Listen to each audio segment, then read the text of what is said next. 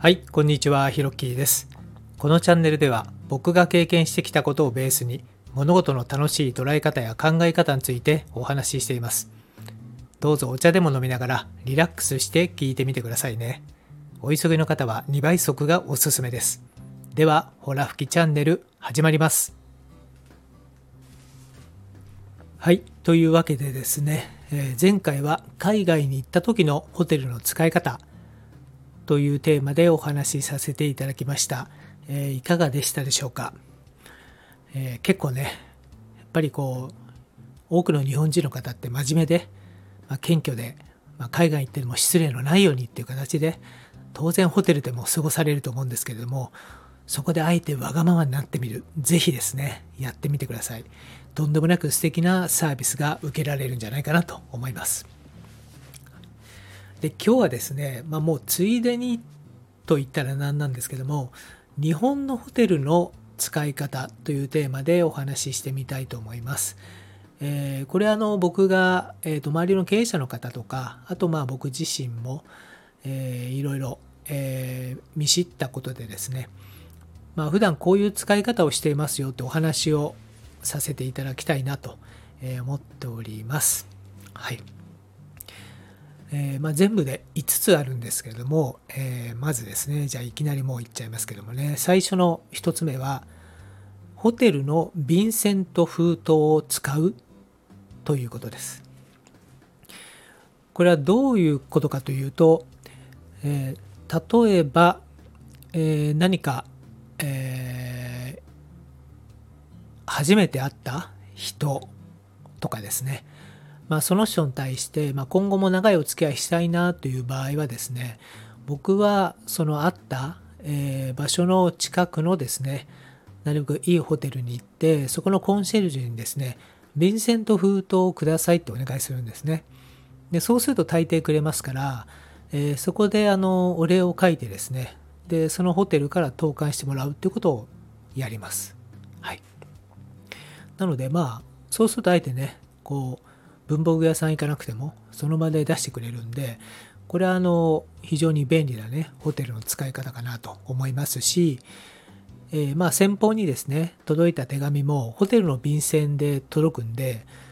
まあ、びっくりされるんですよね。でまああのそれはあの変な意味で捉えられることっていうのは、まあ、僕の経験から今までなくてまあ、そんなあの便箋と封筒をもらったこともないっていう人も結構大勢いらっしゃったのでこれはあのかなりインパクトのある、えー使い方かなと思います。で2番目ですねこれはその利用するホテルのレストラン、まあ、ないしはカフェ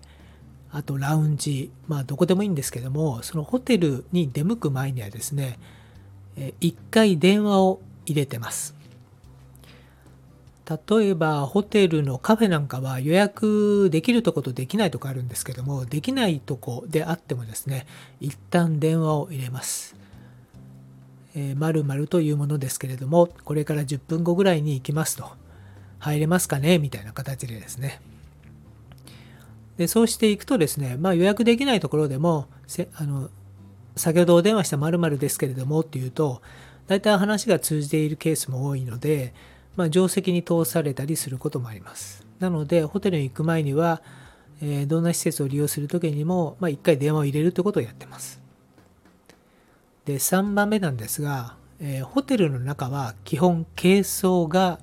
おすすめです。まあ、冬になると、まあ、コートですとかね、そういったものが多くなるんですが、ホテルの中をコートを、えー着て歩くっていうのはですね、えーまあ結論から言うとちょっとね無粋なんですよね。はい。あのクロークに、えー、とコートは預けた方がいいです。で財布ともうジャケットぐらいの軽装で、まあ、ホテルを、えーうろうろするっていうのが、まあ、あの正しいホテルの使い方だってこれね誰から教わったのかな？なんか僕もそれまではですねやっぱ冬寒い時にはコート着ながらホテルうろうろしてたんですけどもあんまり良くないらしいんですよね。うんなので、まあ、ホテルは軽装でっていうことで、まあ、僕も最初面倒だったんですけど、クロークにね、まあ、それからいろいろ預けるようにしたらですね、まあ、あの非常に快適なんですよね。まあ、そもそもホテルの中って暖かいですしね。はい。で、やっぱり荷物あまり持ちたくないじゃないですか。はい。なので、ホテル内は軽装でっていうのが、えー、非常に、えー、いいと思います。はい。で、4番目、えー、コンシェルジュを使う。これはあの海外のホテルでも少しお話ししましたけども、コンシェルジュにあれこれ行ってみるということですね。で、何もそれを宿泊をする予定がなくてもですね、えー、まあ、ホテル内の、えーと、レストランを聞くんじゃなくて、この周辺でおすすめのレストランありますかとか、で、その時に例えば2人で会うんですよとか、グループでちょっとワイワイ楽しみたいんですよとか、まあ、いろんなわがままを言ってですね、コンシェルジュからどんな回答が来るのかっていうのをですね、確認するっていうだけでも非常に勉強になると思います。はい。で僕なんかたまにやるのは、えー、お札をこう、診察に変えてもらうってことをやったりします。ただこれはですね、えー、まあ、大抵のホテルをやってくれるんですけども、中には宿泊客じゃないとやりませんっていうところもあるので、そこら辺は注意が必要なんですけれども、まあ、帝国ホテルをやってくれましたね、ちなみに。はい。すごい懐広いなと思いました。はい。で、最後5番目なんですが、服装に気を使うということです。はい。まあ、よく聞くのがですね、まあ、ホテルマンはま時計と靴をよく見てるなんていう言い方しますけれども、まあえーまあ、いわゆる最低限、まあ、男性だったらジャケットと、まパンツみたいな、えー、まあ、チノパンとかですね例えば、まあ、そんな格好をしていくとかですね。はい。まあ、要するにあの割とそのホテルのスタッフがお客さんをどうやって見てるかというと、まあ、このホテルにふさわしい人かどうかっていうラインがやっぱりあるんですよね。なので、えー、行く時にはですね、まあ、気持ちで気持ちとしてそのホテルの雰囲気とか格を自分が上げるんだというようなですね、まあ、ちょっとした意気込みで服装を選んでいくとホテルの方も、えー、分かる方は分かってくれます。はい。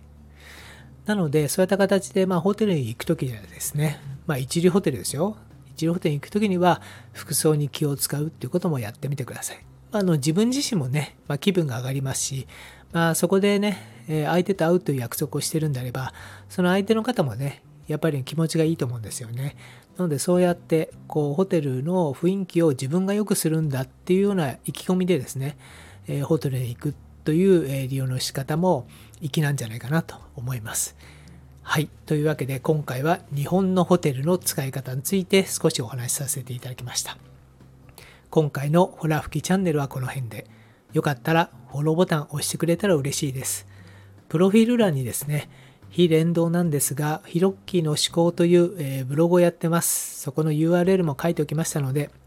ご興味ある方は読んでいただけましたら嬉しいです。今日は最後まで聞いてくれてありがとうございました。それではまたです。